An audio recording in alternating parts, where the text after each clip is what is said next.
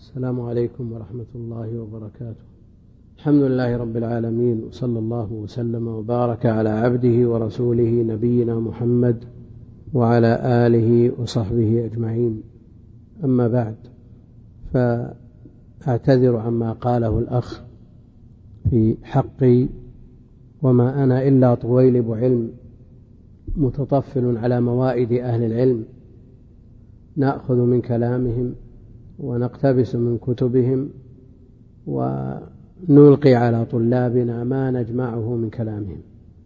أيها الإخوة، الموضوع الذي بلغت به قبل المجيء غير الموضوع المعلن، فقد حضرت وفي ذهني أن الدرس سوف يكون عن تفسير سورة العصر، فلما حضرت ورأيت الإعلان في سورة القارعة رأيت أن أتحدث بما تيسر عن هذه السورة العظيمة، وإلا ما كان الموضوع مطابقا لما عندي وما أخبرت به. لما رأيت الإعلان وقد وزع رأيت أن لا مناص ولا مفر من أن يكون الموضوع هو المعلن، لأن تغيير الموضوع يحتاج إلى إجراءات لا يتسع لها الوقت. وعلى كل حال، سواء كان الحديث عن تفسير القارعة أو عن تفسير سورة العصر وأي سورة من سور القرآن، هو كلام الله جل وعلا، الذي يمنع بعض العلماء تفضيل بعضه على بعض، يمنع بعض أهل العلم تفضيل بعضه على بعض، وإن كان القول المحرر المحقق هو الذي نصره شيخ الإسلام ابن تيمية رحمه الله، أن بعض السور أفضل من بعض، وبعض الآيات أعظم من بعض. وأعظم سورة في كتاب الله هي سورة الفاتحة، كما في حديث أبي سعيد بن المعلى في صحيح البخاري وغيره.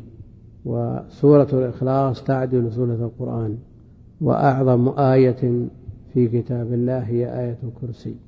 على كل حال، الحديث عن هذه عن هذه السورة يطول، ولو لم يكن إلا ولو لم يكن الحديث إلا في لفظ القارعة.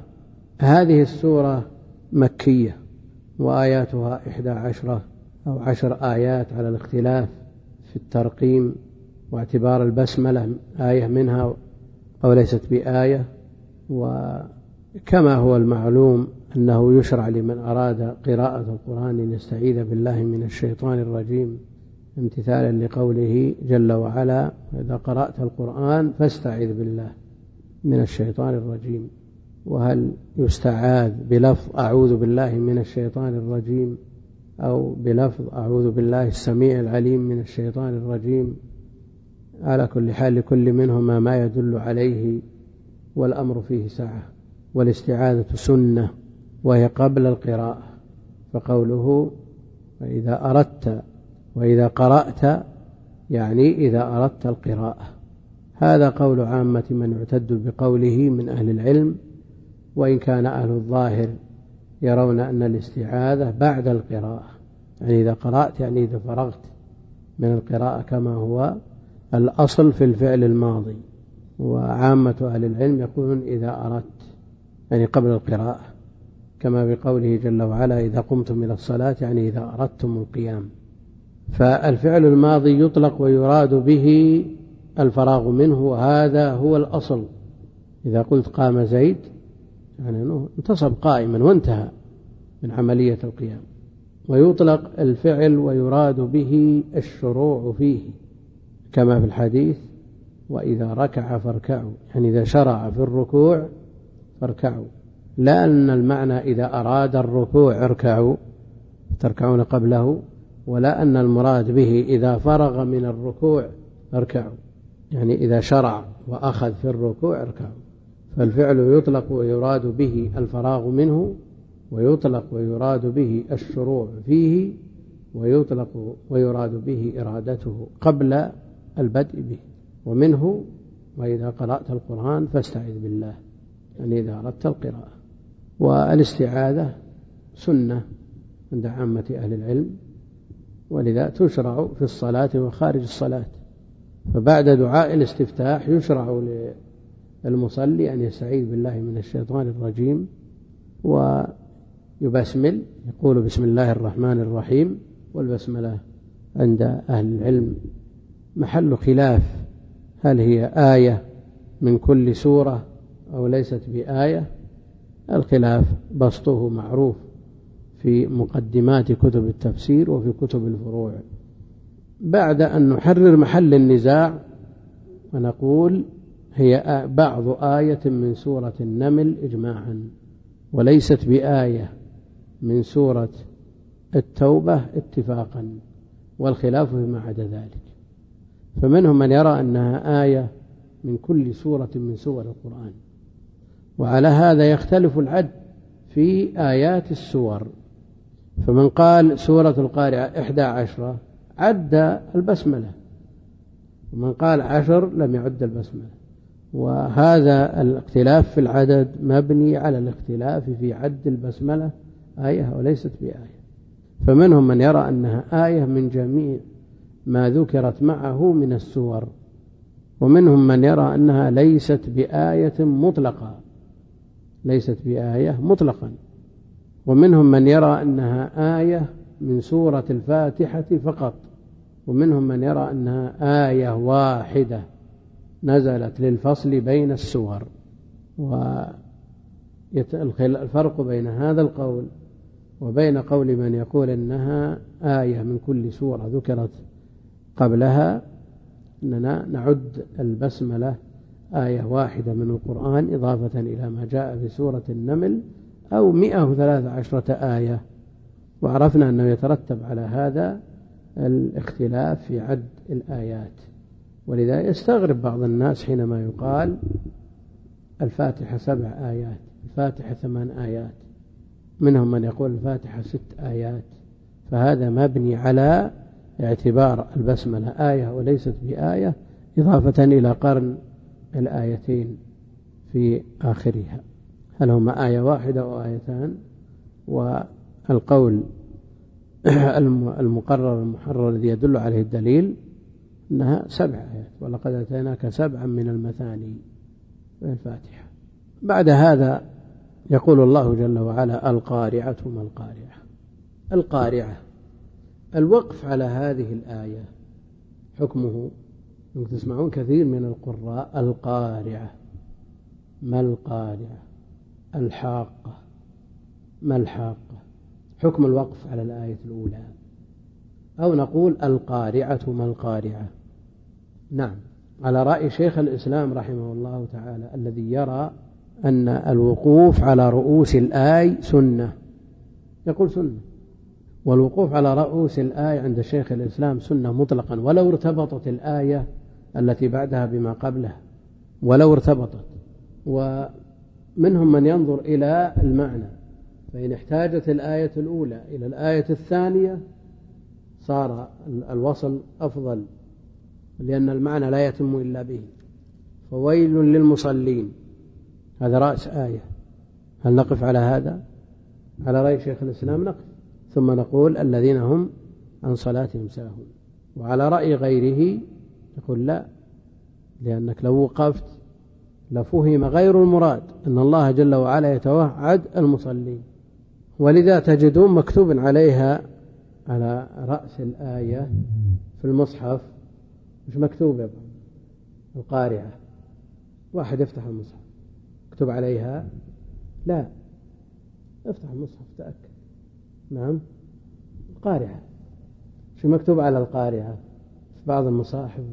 شوف الثاني ذاك الجنبه كتب عليها في مطبعة في طبعة فاروق، لا، شعني لا، ها، ما عليها شيء.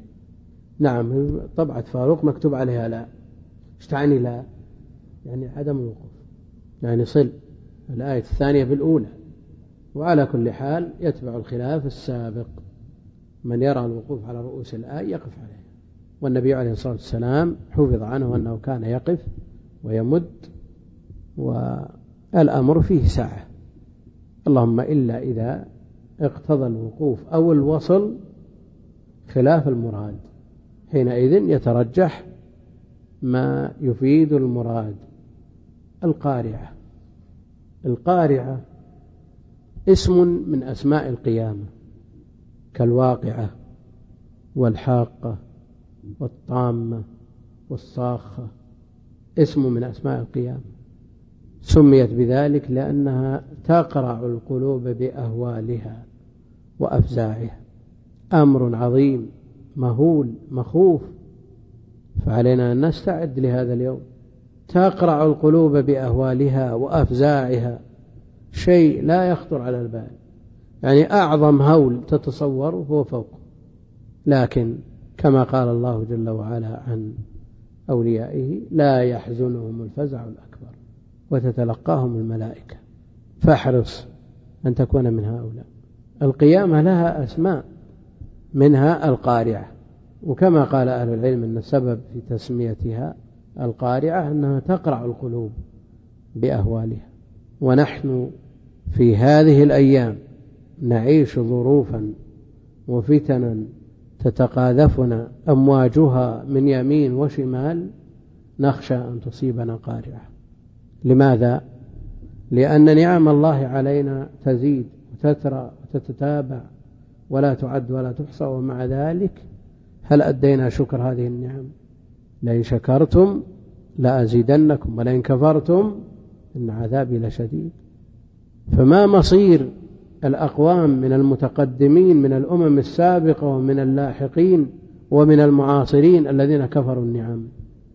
تبلغنا أخبارهم، وكانت الأخبار منقطعة لا يسمع أحد عن أحد، ثم صارت تسمع الأخبار، ثم صارت في الأخير تشاهد كأنك بينه. وأطفال المسلمين الآن ما صار يخفى عليهم شيء، كأنهم بين هذه الأحداث، وهذه الأحداث المروعة لا تحرك فينا ساكن. وإذا أراد الله شيئا يسر أسبابه، فنحن نخشى أن تصيبنا قارعة، ونسأل الله جل وعلا أن يلطف بنا. فالقارعة هي الأمر الشديد الذي يقرع القلب ويعتصر القلب من الألم، فعلينا أن نسعى لدفع هذه القارعة التي حلت قريبا من دارنا. هي ما حلت بنا لكن حلت قريبا من دارنا، فهل من مدكر؟ القارعة ما القارعة ما القارعة القارعة في اللفظ الأول مبتدأ، وما القارعة هذه الجملة خبر مبتدأ، ما مبتدأ والقارعة الثانية خبر، والجملة من المبتدأ والخبر خبر القارعة الأولى. وهذا استفهام يراد به التهويل من شأنها والتعظيم من أمرها. ثم بعد ذلك يقول الله جل وعلا: وما أدراك ما القارعة ما أدراك ما أعلمك ما القارعة. نعم، الرسول عليه الصلاة والسلام وغيره لا يعلمون عما غاب عنهم إلا ما أعلمهم الله جل وعلا إياه. وما أدراك ما القارعة، وهذا أيضا أسلوب تهويل وتعظيم لشأن هذه القارعة. ولا شك أن ما يحدث في الآخرة وما يحدث في الدنيا من الأمور المهولة المفزعة لا نسبة بينها. كرب الدنيا من أولها إلى آخرها كلا شيء بالنسبة لكرب الآخرة. ولذا جاء في الحديث: من ستر مسلما ستره الله في الدنيا والآخرة، ومن فرج عن مسلم كربة من كرب الدنيا فرج الله عنه كربة من كرب الآخرة. ما قال من كرب الدنيا والآخرة، لأن كرب الدنيا لا شيء بالنسبة لكرب الآخرة. وما أدراك ما القارعة، تكون القارعة أو تحل القارعة متى؟ يوم يكون الناس كالفراش المبثوث. الناس حين يبعثون من قبورهم إلى يوم الحساب يوم الجزاء يكونون كالفراش المبثوث. الفراش هذه الحشرات التي تتطاير لا إلى غاية ولا إلى هدف، تجد سيرها وطيرانها لا على صراط مستقيم، يعني لا تمشي إلى هدف، تجدها تتحرك يمينا وشمالا. يوم يكون الناس كالفراش. متى يكون كالفراش؟ ولماذا يكون كالفراش؟ يكون كالفراش في القيامة إذا بعثوا من قبورهم يموج بعضهم في بعض، يكون كالفراش الذي لا يدري أين يذهب. وتجده في النهاية عن الفراش يقع في النار، لأنه لا ليست له غاية ولا هدف، كالفراش المبثوث المتفرق في الجو الذي لا يدري إلى أين يذهب، إلا أنه في النهاية يقع على النور ويقع في النار. والنبي عليه الصلاة والسلام يقول: مثلي ومثلكم كمثل من استوقد نارا فجعل الفراش يقعن فيها وأنا أذودكم وآخذ بحجزكم عن النار وأنتم تقحمون فيها. فالنبي عليه الصلاة والسلام يذودنا عن النار، لكن يأبى كثير من الناس إلا أن يقع فيها كالفراش. وواقع كثير من المسلمين يصدق، تجد ينهى عن المحرمات ويقع فيها، يؤمر بالواجبات ولا يمتثل. هذا مثل الفراش، مثل الفراش. وجاء الوصف الآخر: يخرجون من الأجداث كأنهم جراد منتشر. تصور الجراد إذا انتشر في الجو، إلا أن الجراد ما هم مثل الفراش، الفراش يموت لا إلى غاية، والجراد غايته واحدة، فهم في أول الأمر يموجون ثم يتجهون، يعني من هول الموقف تجدهم يموجون مثل الفراش، ثم بعد ذلك إذا استقرت أحوالهم صاروا كالجراد، وهم في الأصل يموج بعضهم في بعض. ويقول العلماء: كغوغاء الجراد. والغوغاء الأمور المجتمعة المختلطة. يوم يكون الناس كالفراش المبثوث، يعني المتفرق المنتشر في الجو، وتكون الجبال كالعهن المنفوش. هذه الجبال التي أرسل الله جل وعلا بها الأرض لئلا تميد ولا تتحرك، تكون الجبال في يوم القيامة كالعهن، كالصوف، كالصوف المنفوش، يعني المندوف المفرق بعضه عن بعض. نتصور الجبال، هذه الجبال الرواسي التي أرسى بها الله الأرض تكون كالصوف. الصوف إذا, إذا نفش وندف أدنى نسمة هواء أو أدنى ريح تفرقه في الجو كل شيء. ومنهم من يقول أن المراد بالعهن الصوف المصبوغ الذي له ألوان، والجبال لها ألوان. لها ألوان ولا بدون ألوان؟ نعم، جدد بيض وحمر مختلف ألوانها وغرابيب وسود، ألوان. فهي مناسبة ل... و... لتمثيلها بالصوف، بالعهن المنفوش الذي ندف. معلوم أن الصوف إذا رص بعضه على بعض يكون له وزن. وكانت الفرش إلى وقت قريب إنما حشوها الصوف، والوسائد حشوها صوف. فإذا كانت ملبدة، هذه الوسائد ملبدة بالصوف، له وزن. لكن إذا استخرجت هذا الصوف وندفته ونفشته وفرقت بعض أجزائه عن بعض، صار لا وزن له، يطير في الهواء كالهباء. وبهذا نتصور عظمة الخالق جل وعلا. هذه الجبال التي أرسى بها دعائم الأرض تكون مثل الصوف، مثل الهباء الذي يتفرق يمينا وشمالا كالعهن المنفوش. ثم بعد ذلك بين الله جل وعلا حال الفريقين: حال السعداء وحال الأشقياء. وهما فريقان، فريق في الجنة وفريق في السعير. يقول الله جل وعلا: فأما من ثقلت موازينه فهو في عيشة راضية، وأما من خفت موازينه فأمه هاوية.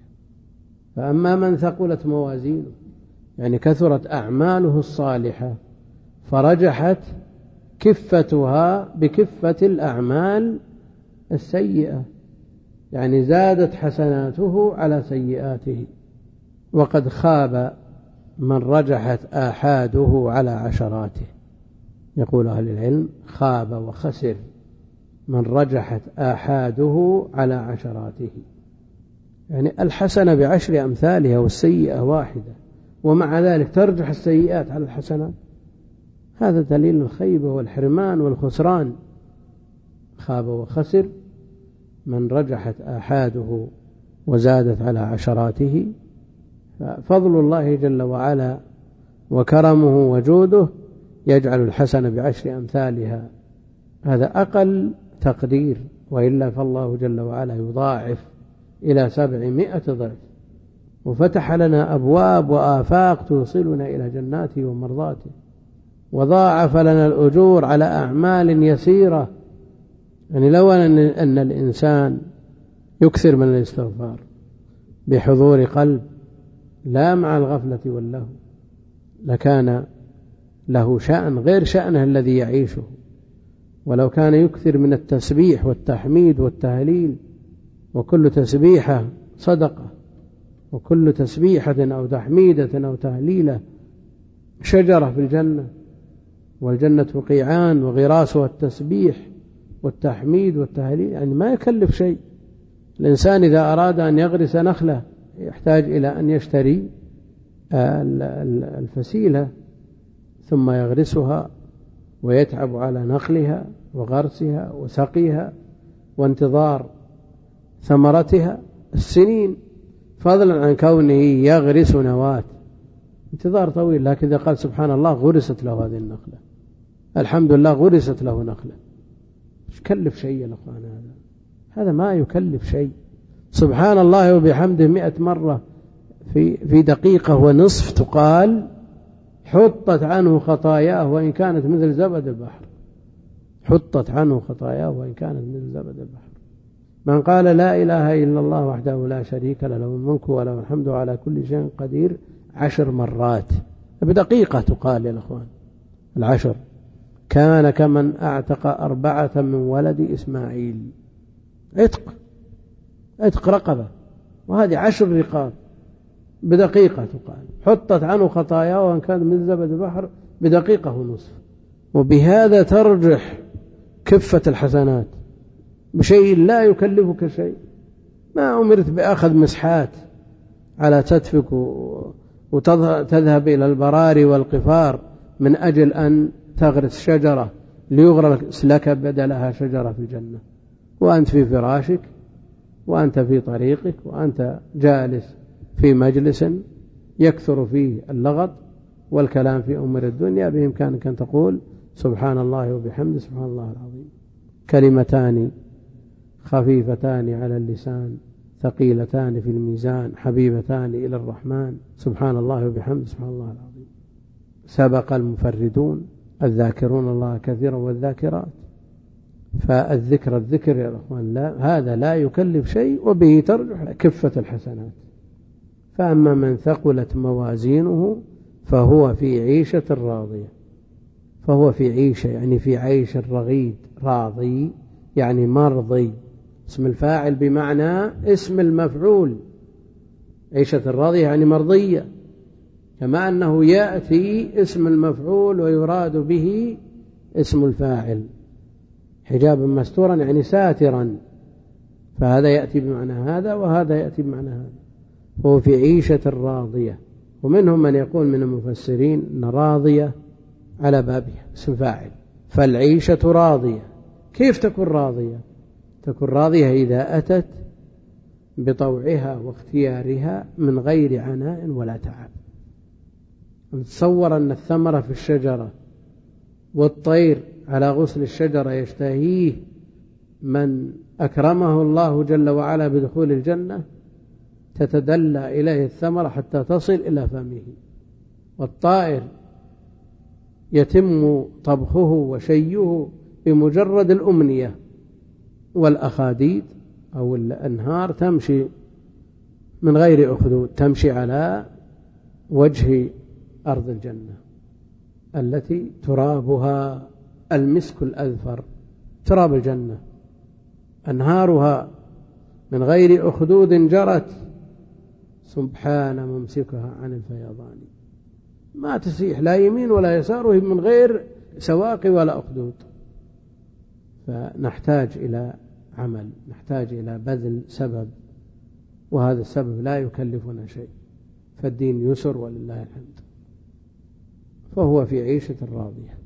إما أن تكون مرضية، وهذا قول الأكثر، يعني أن من يعيش هذه العيشة يرضى هذه العيشة، أو أن العيشة نفسها راضية، بمعنى أنها تأتي إلى من أكرمه الله جل وعلا بدخول الجنان من غير تعب ولا نصب، كمن يأتيه راغب فيه راض بما يصنع به.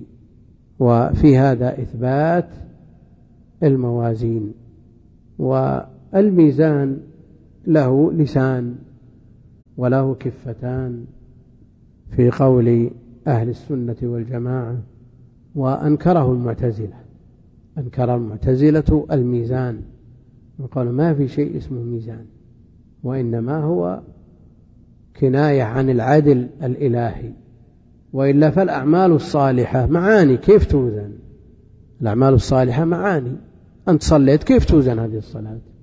الله جل وعلا قادر على تحويل هذه المعاني إلى أجسام، وكما توزن الأعمال الصالحة والسيئة يؤتى بالرجل السمين يوم القيامة فلا يزن عند الله جناح بعوضة. هذا إذا كان من أهل النار، نسأل الله السلامة والعافية. فالقول المحقق عند أهل العلم وقول سلف هذه الأمة وأئمتها وخيارها، وهو المعتمد عند أهل السنة والجماعة، أن الميزان حقيقي، له لسان وله كفتان، توضع في كفة الحسنات وتوضع في كفة السيئات، فمن رجحت حسناته على سيئاته فهو في عيشة راضية، وأما من خفت موازينه بأن رجحت كفة سيئاته على كفة حسناته فأمه هاوية، فأمه هاوية. ولا شك أن هذا هو الشقي الذي يعمل من السيئات أضعاف مضاعفة مما يعمله من الحسنات، يعني لا يقال هذا زادت حسناته على سيئاته، عمل ألف حسنة وألف سيئة واحدة، لا، الحسنات هذه الألف الأصل فيها مئة، لكن الله ضاعف هذه الحسنات وجعلها عشرات، الحسنة بعشر أمثالها، هذا على أقل تقدير. فمن ثقلت موازينه هو يعيش في الراضي، وأما من خفت موازينه، خفت موازين حسناته ورجحت موازين سيئاته عليها، فهذا أمه هاوية، فأمه هاوية. والهاوية اسم من أسماء النار، اسم من أسماء النار، نعوذ بالله منها. الهاوية هذه أمه، لأنه يأوي إليها ويصير إليها كما يصير الطفل إلى أمه، يأوي إليها وتحتويه وتحتضنه، النار كما تحويه وتحتضنه أمه، فهذا أمه النار، لأنه يلازمها ويأوي إليها كما يأوي الطفل إلى أمه. ومنهم من قال إن معنى قوله جل وعلا فأمه هاوية أنه يهوي على أم رأسه في النار، صلى الله السلامة والعافية، يهوي في النار على أم رأسه منكسا، نسأل الله العافية، فأمه هاوية. وما أدراك ما هي، أيضا هذا أسلوب تهويل لهذه النار، وما أدراك ما هي، الأصل ما هي، ما أدراك ما هي يعني النار. والهاء هذه هي هاء السكت، كما في قوله جل وعلا ما أغنى عني ماليه، هلك عني سلطانيه، يعني ما أغنى عني مالي وهلك عني سلطاني، لكن هذه الهاء تسمى عند أهل العلم السكت، وهي ثابتة في الوقف والوصل، في الوقف والوصل. ومنهم من يحذفها في الوصل، منهم من يحذفها في الوصل، لكن القراءة إنما ثبتت بإثباتها، فسواء قرئت وقفا أو وصلا فهي ثابتة. فعلى المسلم أن يتأمل مثل هذه الآيات، وهذه السور القصيرة فيها العجائب، فيها العجائب، لا سيما السور المكية التي فيها هذه الأهوال. السور المدنية فيها شيء مما ذكر، مما يوعظ به ويذكر به، لكن الغالب فيها بيان الأحكام والشرائع. أما السور المكية فعلى قصرها ففيها ما يسوط القلوب ويزجر القلوب ويدفع القلوب إلى العمل. لكن قلب من؟ الله جل وعلا يقول فذكر بالقرآن من يخاف وعيد، فالذي يخاف الوعيد هو الذي يذكر بالقرآن. أما الذي لا يخاف ممن مات قلبه، نسأل الله السلامة والعافية، مثل هذا يقرأ قرآن أو يسمع قرآن أو يسمع جريدة أو يسمع تحليل صحفي أو غيره، لا, لا فرق. والله جل وعلا يقول ولقد يسرنا القرآن للذكر، لكن لمن؟ يعني هل هو للغافل واللاهي والساهي؟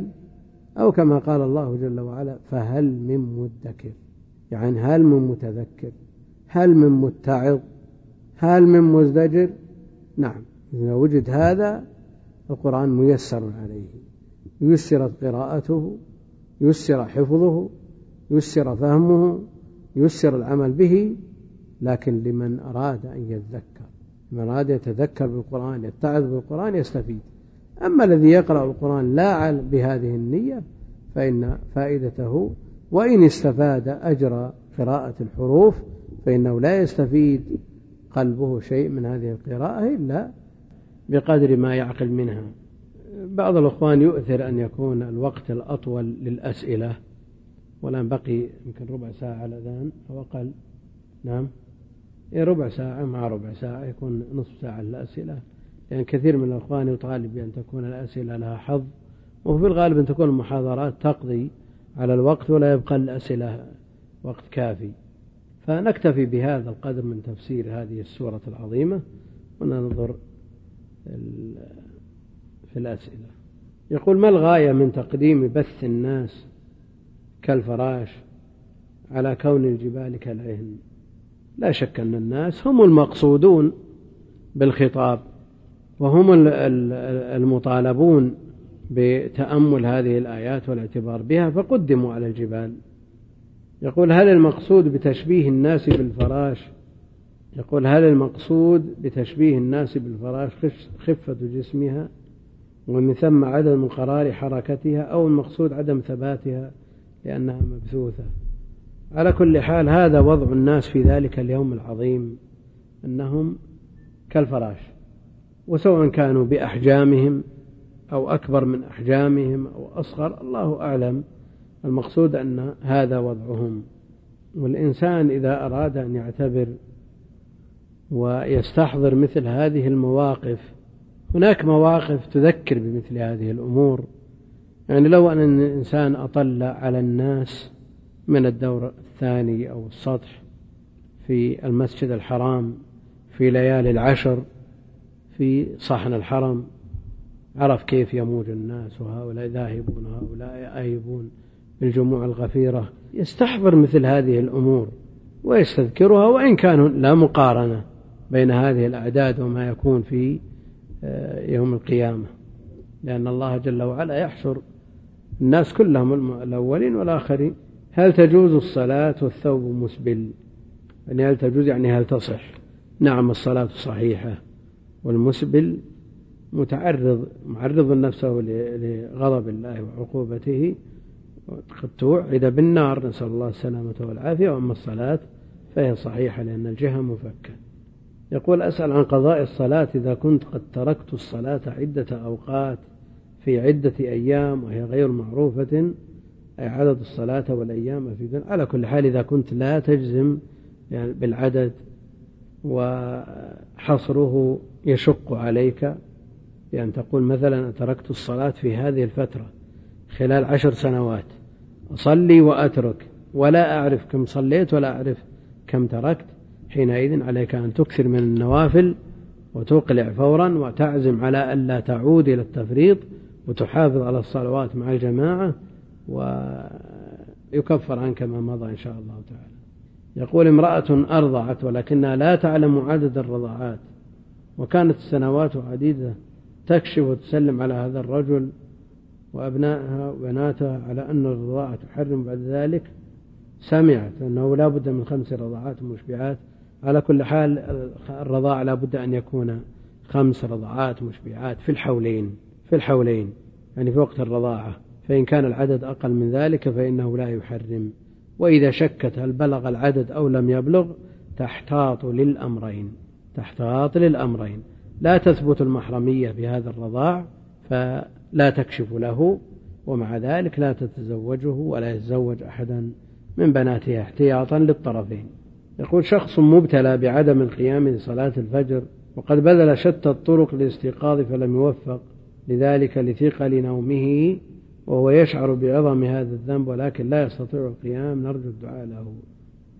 نسأل الله جل وعلا أن ييسر عليه صلاة الصبح وغيرها من الصلوات مع جماعة المسلمين، لكن هناك أسباب لا بد أن تبذل وهناك موانع لا بد أن تنفى، مثل هذا لا يسهر، ويجعل الأسباب والاحتياطات التي تعينه على القيام، ويكل الأمر أمر إيقاظه إلى أحد يوقظه، وإن وضع شيء من الآلات ركب الجوال أو ساعة أو منبه وما أشبه ذلك، فلا بد من أن يبذل السبب وأن يمنع جميع ما يعوقه عن الانتباه. يقول أريد أن أطلب العلم ولكن لا أعرف من أين أبدأ وأي الكتب أي الكتب أبدأ والأمور التي تعينني على طلب العلم، وهل أطلب العلم من ثم أدعو إلى الله عز وجل؟ وأرجو أن تدعو لي لأكون عالما. نسأل الله جل وعلا أن لا يحرمك ما أملت، لكن هناك أشرطة تعينك على على البداء بطلب العلم، وماذا تقرأ وما تستفيد منه وما تحفظ، هي موجودة في الأسواق. هذا من الانترنت. يقول نسمع كثيرا من المواعظ وقد نتأثر في المحاضرة ونعزم على التوبة، ولكن بعد الخروج نرجع إلى ما كنا عليه، فما الأمور التي تعين على التطبيق وقوة العزيمة؟ الذي يعين على التطبيق المبادرة وعدم التسويف وصدق اللجأ إلى الله جل وعلا وسؤال الرب جل وعلا أن يعينه على ذلك. هذا من جهة خارج المملكة. يقول هو مبتلا بالعادة السرية فما العلاج؟ فإني لا أستطيع تركها.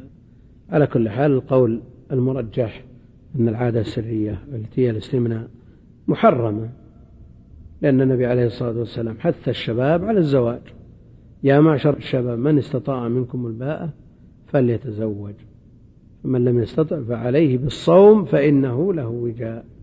الرسول عليه الصلاة والسلام أرشد إلى الصيام، ولو كانت جائزة لأرشد إليها. وعلى كل حال لعل السبب في الاضطرار إلى مثل هذه الأعمال هو أن الإنسان يعرض نفسه للفتن، فيغشى المجالس والأماكن التي تكثر فيها النساء فتثور شهوته، أو يشاهد الأفلام أو يشاهد القنوات.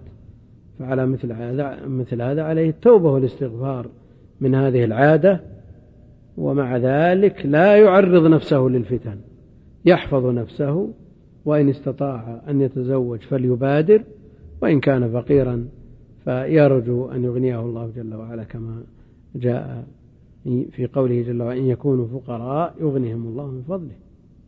فعليه أن يبادر بالزواج، وعليه أن لا يعرض نفسه للفتن، ويكثر من الصوم، ولا يغشى الأماكن التي فيها المناظر المثيرة، ولا ينظر إلى الصور سواء كانت مرئية متحركة أو ثابتة، سواء كانت صور في جرائد أو مجلات أو في دشوش أو قنوات أو ما أشبه ذلك. عليه أن يصون نفسه وينشغل عن هذه الأمور بما ينفعه في دينه ودنياه.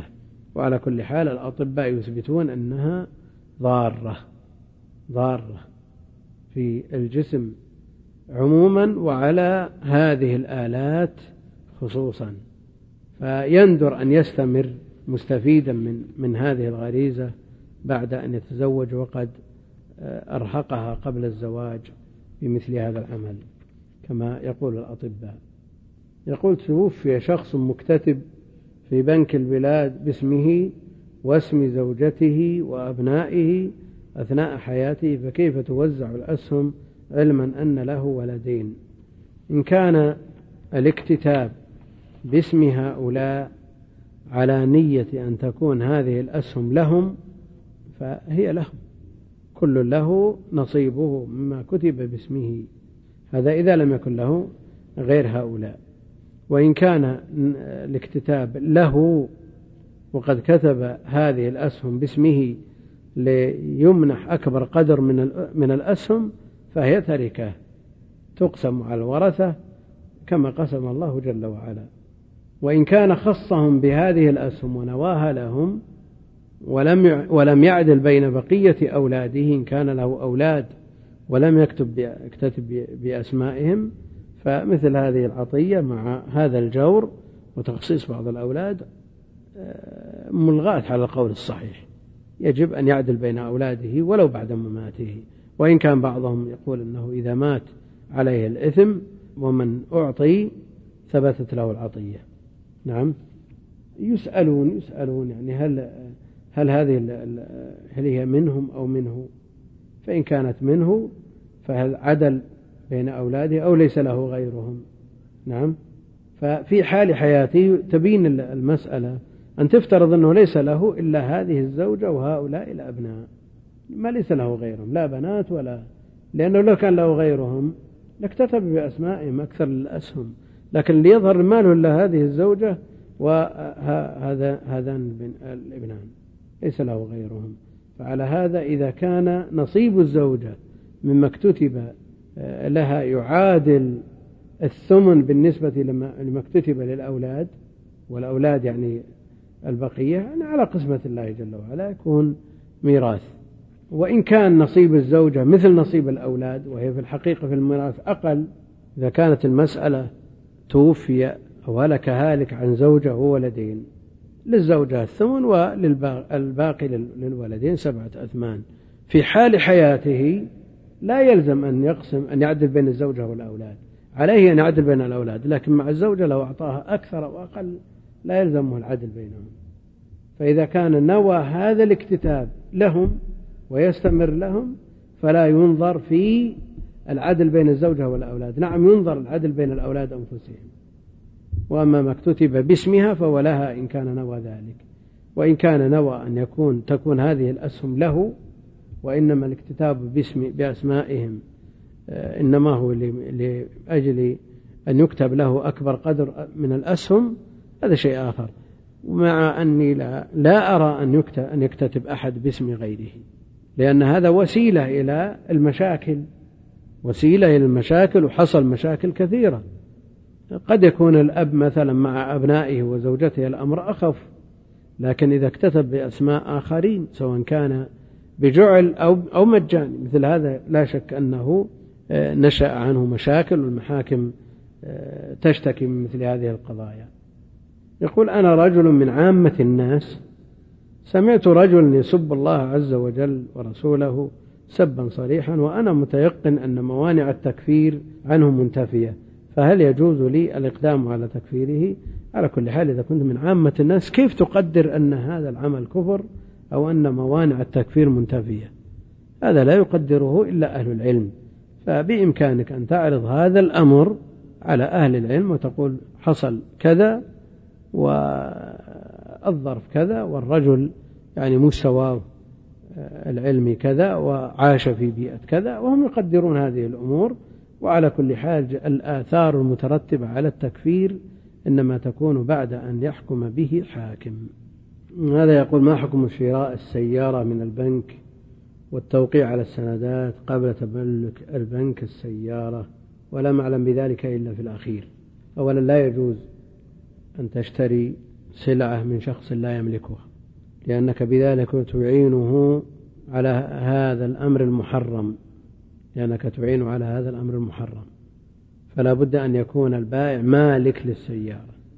وإذا تم هذا الأمر وأنت لم تعلم به إلا في الأخير، يعني بعد أن وقعت واستلمت السيارة وبعتها، ما عليك حينئذ إلا التوبة والاستغفار، لأن هذا أمر لا يمكن تلافيه. عليك أن تتوب وتندم على ما مضى وتخبر البنك بأن هذا أمر محرم ولا يجوز لهم أن يتصرف بشيء لا لم يملكوه ملكا تاما مستقرا. هذا يقول: ما حكم تأمين السيارة بشتى أنواعه وما السبب في ذلك؟ نرجو التوضيح حيث يجادلون في ذلك كثير من الأخوة. التأمين أن تدفع مبلغ معلوم مقطوع ويكون في مقابل مجهول، يكون مقابله مجهول، تدفع مبلغ ثلاثمائة ريال، خمسمائة ريال، ألف ريال، أكثر، أقل، على أن يقدموا لك خلال السنة التي أمنت عليها خدمات مجهولة، قد تحتاج منهم أضعاف أضعاف ما دفعت وقد لا تحتاجهم أصلا. ومن شرط صحة العقد أن يكون الثمن والمثمن معلومين. فأنت إذا دفعت ألف ريال تأمين على السيارة وحصل لك حادث وأنت المخطئ وتنتج عن هذا الحادث إصابات تقدر بعشرة آلاف ريال، هذه صورة، أو عشرين ألف أو ثلاثين ألف أو مئة ريال، أو تمر السنة كاملة ما احتجت لهم. هل هذا معلوم؟ هل المقابل معلوم ولا مجهول؟ مجهول بلا شك. وما كان أحد العوضين فيه مجهول فإنه لا يجوز، فلا بد أن يكون الثمن معلوما وأن يكون المقابله معلوما. هذا يقول: ما حكم شراء السيارة الشراء السيارة المنتهي بالتمليك؟ شراء السيارة المنتهي، كيف الشراء المنتهي بالتمليك؟ إن كان المقصود به التأجير المنتهي بالتمليك فالمشايخ الهيئة أفتوا بتحريمه، لا سيما إذا كان هناك عقدان، عقد إجارة وعقد تمليك بعقدين. أما إذا كان مما يسمى بالإجارة وفي النهاية تملك السيارة، يعني فرق بين أن تشتري سيارة، تستأجر سيارة أربع سنوات ثمان وأربعين ألف، فإذا انتهت الأربع سنوات تدفع عشرين مثلا، هذا تأجير منتهي بالتمليك وهذا الذي عليه التحريم. تشتري سيارة بثمان وأربعين ألف مدة أربع سنوات من غير مبلغ آخر، فبمجرد ما تنتهي الأربع سنوات تملك السيارة، هذا عقد واحد، هم يسمونه تأجير وهو في الحقيقة تمليك، بيع بيع أقساط، لكن يسمونه تأجير من أجل ألا تلزمهم بتعديل الاسم في الاستمارة، فيكون هذا في حكم الرهن، والمتجه جوازه، يعني سواء سميناه بيع أو سميناه تأجير ما يختلف، لأنه في النهاية تملك السيارة بالعقد الأول. أما إذا كان هناك عقدان فهنا يكمن المنع، والسبب في ذلك أن الضمان عائر ما يدرى على من، يعني لو لو استأجرت سيارة بالإجارة المنتهية بالتمليك على ما يقولون ثم احترقت هذه السيارة، من الذي يضمنها؟ من الذي يضمنها؟ صاحب السيارة الأصلي، الوكالة، يقول: والله احنا بايعين عليك ما علينا منك، أنت الذي تضمن، لأنه بيع، وإن كان أصله تأجير لكنه بيع، والسلعة في البيع يكون الضمان من على المشتري، وفي حال التأجير يكون الضمان على البائع، الضمان على البائع، وحينئذ يحصل مشاكل. لا يقول قائل أن هذه المشكلة يحلها التأمين، نقول التأمين ما دام ليس بشرعي لا يبنى عليه أحكام شرعية، فالتأجير المنتهي بالتمليك لا يجوز، بهذا أفتى أهل العلم. رجل يشكو من ضيقة في الصدر ويدهن نفسه بزيت الزيتون وهو مقصر في الصلوات، فبماذا تنصحه؟ السبب واضح، من يريد الله أن يهديه يشرح صدره، ومن يريد أن يضله يجعل صدره ضيقا حرجا. ما دام يشكو من ضيق الصدر وهو مقصر في الصلوات يحافظ على الصلوات ويتغير وضعه إن شاء الله تعالى. يقول: رجل مستقيم ولكن يرجع دائما مع أصحاب السوء ومجالسهم، ماذا يصحونه وبماذا يشتغل إذا كان لديه وقت فراغ؟ على كل حال عليه أن يجانب أصحاب السوء لأنه يخشى من ضررهم عليه، وأن يكون في يوم من الأيام من أهل السوء. واصبر نفسك مع الذين يدعون ربهم بالغداة والعشي، احرص على مجالسة أهل الخير فإنهم هم الذين يعينونك على الثبات. والنبي عليه الصلاة والسلام مثل جليس السوء وجليس وجليس الصالح بحامل المسك وبنافخ الكير، والفرق بينهما ظاهر، والحديث لا يحتاج إلى شرح. يقول: هل قول لا إله إلا الله وحده لا شريك له، له الملك وله الحمد وعلى كل شيء قدير، عشر مرات بعد صلاة المغرب والفجر، أم عند قول أذكار الصباح والمساء؟ هذه لو قلتها في كل وقت، لأن الأجر المرتب عليها عتق أربعة من ولدي إسماعيل، فاحرص على كثرة العتق، فأكثر من التهليل. لكن ما جاء فيما مما يخص صلاة الفجر وصلاة المغرب وهو ثاني رجله، هذا ذكر مؤقت بما بعد صلاة الصبح وبعد صلاة المغرب، فيقال في هذين الوقتين ويقال في الأوقات الأخرى. يقول: ما حكم سماع الأغاني بدون موسيقى وأيضا تردادها؟ الأغاني إذا كانت ألفاظها محرمة فهي محرمة ولو كانت من غير موسيقى، وإذا كانت ألفاظها مباحة وأداؤها لا على طريقة أهل الفسق والأعاجم فإنها لا, لا بأس بها، وإن كان أداؤها على طريق أهل الفسق والمجون أو على طريقة الأعاجم لا على طريقة العرب في أدائهم فإنها تمنع، كما قرر ذلك ابن رجب وغيره، وإن صحبتها آلة فهي محرمة. يقول: ما حكم تأخير الصلاة عن وقتها وخاصة صلاة الظهر؟ لأنني أدرس في منطقة تبعد عنا ثمانين كيلو ولا أصل إلى منطقتي للساعة الثانية بعد الظهر تقريبا.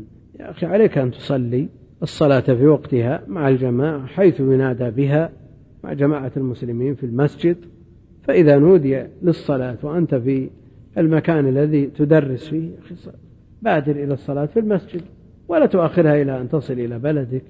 على كل حال احرص على الصلاة مع جماعة المسلمين حيث ينادى بها، لأن النبي عليه الصلاة والسلام قال للأعمى عبد الله بن أم مكتوم: أتسمع النداء؟ قال: نعم. قال: أجب، لا أجد لك رخصة.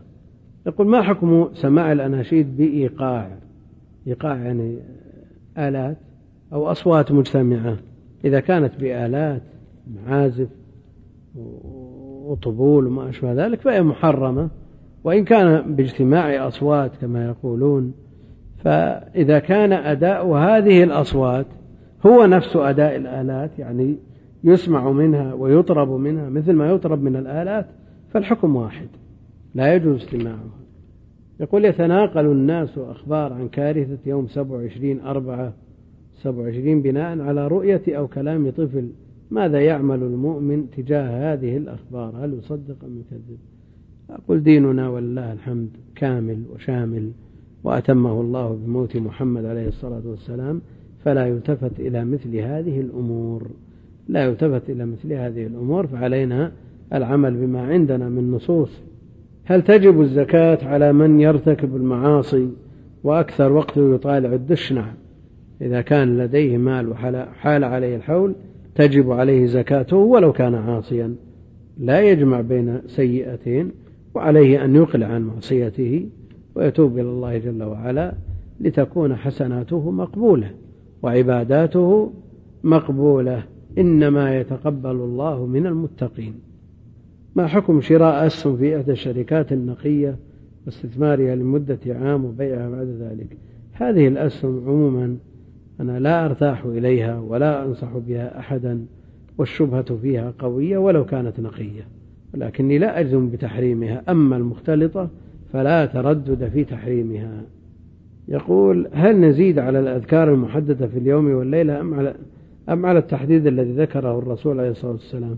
أما ما جاء تقييده بوقت معين أو بعدد معين فهذا لا يزاد عليه، أما ما عدا ذلك من الأذكار المطلقة فلا حصر فيه ولا تحديد. يقول: هل ننكر على من لا يقول آمين بعد قراءة الفاتحة؟ هذا لا شك أنه محروم. الذي لا يقول آمين بعد قراءة الإمام الفاتحة محروم، لأنه جاء في الحديث الصحيح: وإذا قال ولا الضالين فقولوا آمين، فإنه من وافق تأمينه تأمين الملائكة غفر له، فهذا لا شك أنه محروم. يقول: هل ننكر على من يرفع يديه بالدعاء بعد الفريضة إذا كان ديدنه ذلك، يعني بعد كل فريضة يرفع يديه ينكر عليه، وأما إذا كان يفعل ذلك أحيانا ويترك أحيانا فلا بأس. يقول: نرجو التنبيه على كيفية التعامل مع الخلاف بين العلماء بالنسبة للعوام بالنسبة لطلبة العلم، وخاصة أن طلبة العلم والله الحمد قد كثروا وأصبحوا يتعصبون لبعض المشايخ. الخلاف بين أهل العلم لا شك أنه موجود، لا سيما في الفروع من عهد الصحابة رضوان الله عليهم، فالخلاف موجود ولن ينتهي، وسببه اختلاف الفهوم، فهذا العالم يفهم من هذا النص كذا والعالم الثاني يفهم منه غير ذلك، والاحتمالات قائمة، وكل منهم مأجور إذا كان أهلا للاجتهاد، فالمصيب منهم له أجران والمخطئ منهم له أجر واحد. وطالب العلم الذي ليست لديه أهلية النظر وكذلك العامي عليه أن يقلد أوثقهما عنده، الذي يراه أرجح في علمه ودينه وورعه يقلده، لأن فرضه سؤال أهل العلم: فاسألوا أهل الذكر إن كنتم لا تعلمون. وليس في فتواه مفتٍ متبع ما لم يضف للعلم والدين الورع، فإذا عرفت أن هذا الشخص أعلم من هذا وعنده من الدين والورع ما يحجبه من أن يقول على الله بجهل بغير علم، أو يتقول على الله وما أشبه ذلك، أو يفتي بهوى، مثل هذا يتبع ويقلد. وأما التعصب للمشايخ فإنه أمر لا سيما إذا ترتب عليه هضم لحق المفضول عنده، فإنه لا يجوز حينئذ. يقول: هل تجوز الزكاة على أخي وعليه دين بالأقساط يكون تسديده إذا كان ليس شريكا لك؟ هذا الأخ إن لم يكن شريكا لك في مالك فإنه يجوز أن تدفع الزكاة عليه وتسدد عنه دينه. يقول: هل الترديد خلف الأذان داخل المسجد كمثل خارجه، وبالذات في قول المؤذن حي على الصلاة حي على الفلاح، هل يقال لا حول ولا قوة إلا بالله؟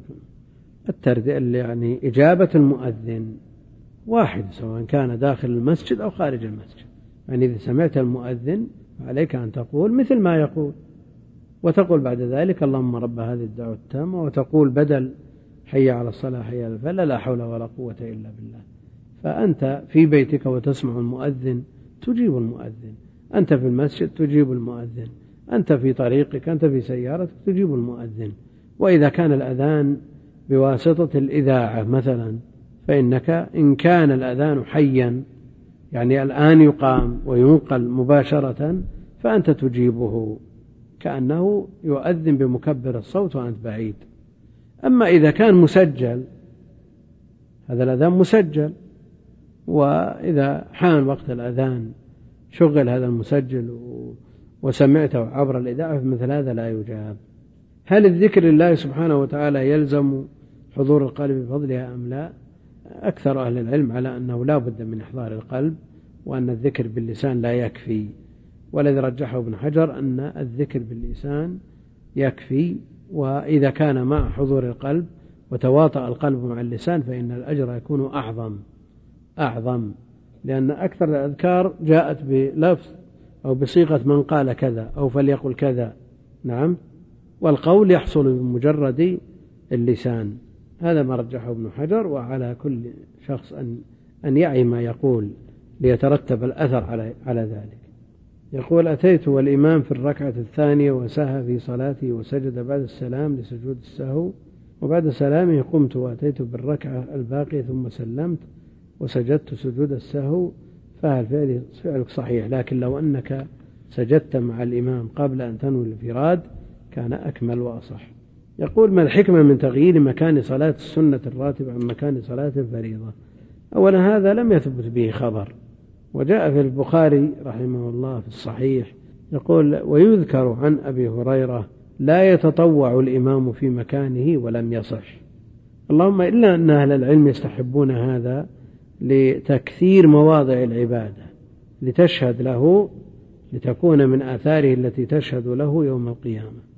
يقول: هل المسلم ملزم شرعا بتكفير أحد من أهل القبلة ممن يلاحظ عليهم ارتكاب ما عده العلماء كفرا؟ ولا على الإنسان أن يعنى بخويصة نفسه ويترك عنه الناس إلا إذا كان ممن وكل إليه الأمر، وإلا فما دام الإنسان في عافية وسعة وقد كفي هذا الأمر، والآثار المترتبة على التكفير إنما يتولاها من عين لهذا الأمر ويحكم بها من وكل إليه، فأنت في عافية. لكن إن ابتليت بهذا وكلفت به من قبل ولي الأمر فعليك أن تقوم به، وكونك تخطئ في عدم التكفير أفضل من كونك تخطئ في التكفير، لأنك إذا رميت أحد أو وصفته بالكفر وهو لا يستحق ذلك فالأمر خطير جدا.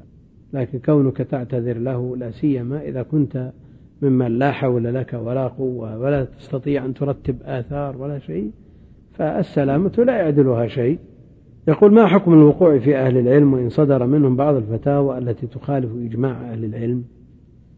الوقوع في أعراض المسلمين كما يقول ابن دقيق العيد، يقول: أعراض المسلمين حفرة من حفر النار وقف على شفيرها العلماء والحكام، فعليك أن تحفظ لسانك وتصون ما اكتسبته من حسنات، لا توزع حسناتك على فلان وفلان وفلان، فاحرص على ما جمعت. يعني لو أنك اجتهدت في يومك وكسبت دراهم معدودة، مئات أو ألوف أو عشرات، ثم وضعتها في صندوق عند الباب ولم تنو بذلك التقرب إلى الله جل وعلا، إنما من باب السفة، فجاء الصبيان وجاء الأطفال وأخذوها ورموها أو مزقوها، ماذا يقال عنك؟ يقال مجنون. ما في أحد بيتردد أن, أن من يصنع هذا العمل مجنون. لكن هذه الحسنات التي تعبت عليها ويزادك إلى الآخرة عليك أن تحافظ عليها. والنبي عليه الصلاة والسلام يقول لصحابته الكرام: أتدرون من المفلس؟ قالوا: المفلس من لا درهم له ولا متاع. قال: لا، المفلس من يأتي بأعمال، بعض الروايات أمثال الجبال، من صلاة وصيام وصدقة وغيرها من الأعمال الصالحة، ثم يأتي وقد شتم هذا وضرب هذا وأخذ مال هذا وسفك دم هذا، يأخذ هذا من حسناته وهذا من حسناته وهذا من حسناته، إن فانيت قبل أن يستكملوا أخذ من سيئاتهم وطرحت عليه فألقي في النار. فعليك أن تحفظ لسانك، لا بالنسبة للعلماء ولا لغيرهم، والعلماء أولى من من تحفظ أعراضهم، لأن الكلام فيهم يهون من شأنهم، والتهوين من شأنهم لا لأنهم علماء لا لأنهم فلان أو علان، هذا لا يضر كثيرا مثل ما يضر من التهوين من شأن أهل العلم الذين هم في في الحقيقة قدوات للناس. يقول: وإن صدر منهم بعض الفتاوى التي تخالف إجماع أهل العلم، إذا لاحظت مثل هذه الفتوى فعليك أن تتثبت بالفعل هل قال هذا العالم، لأن بعض الناس يتسرع في النقل وقد ينقل خطأ، فأن تتثبت من صحة نسبتها ومن صحة مفادها، من صحة حقيقتها، من صحة نسبتها إلى القائل ومن صحة القول في نفسه. ثم بعد ذلك عليك أن تناقش هذا القائل وبأسلوب مؤدب محترم، تقول له: سمعنا كذا فهل هو صحيح؟ وإن كان صحيح فما وجهه؟ وأهل العلم سلفا وخلفا يقولون كذا، وتصل إلى مرادك من غير أن تضر نفسك. يقول: بعض الناس في صلاة الاستسقاء يقولون عبارة لم تكن معتادة عند المسلمين، وهي: لو ما صليتم كان أحسن، إذ جاء بعد الاستسقاء رياح أو كان هناك سحاب، أو جاء بعد الاستسقاء رياح أو كان هناك سحاب ثم انقشع. ما قولكم في هذا؟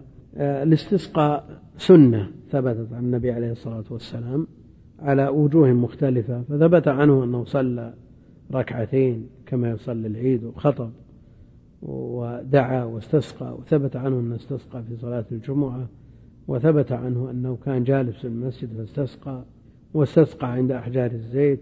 فاستسقى أنواع استسقائه عليه الصلاة والسلام ستة كما ذكر ابن القيم، فهي سنة ثابتة بفعله عليه الصلاة والسلام، وعامة أهل العلم على أنها بصلاة، دعاء بعد صلاة أو دعاء مجرد أو في الخطبة، المقصود أن الاستسقاء ثابت، فلا يجوز أن يقال مثل هذا الكلام ويهون من شأن هذه السنة.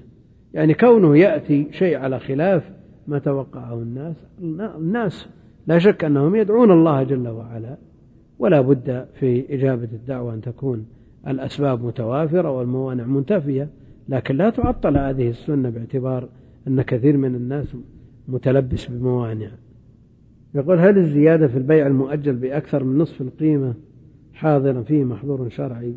لا شك أن مثل هذا فيه مشقة على الطرف الثاني اللي هو المستدين، وعلى المسلم أن يرفق بإخوانه وأن يتعامل معهم بيسر وسهولة، وأن يرفق بهم ليرفق به، وأن يتسامح معهم ليتسامح عنه. لكن إذا حصل مثل هذا ورضي الطرفان الأمر لا يعدوهم. والله أعلم، صلى الله وسلم وبارك على عبده ورسوله نبينا محمد وعلى آله وصحبه أجمعين.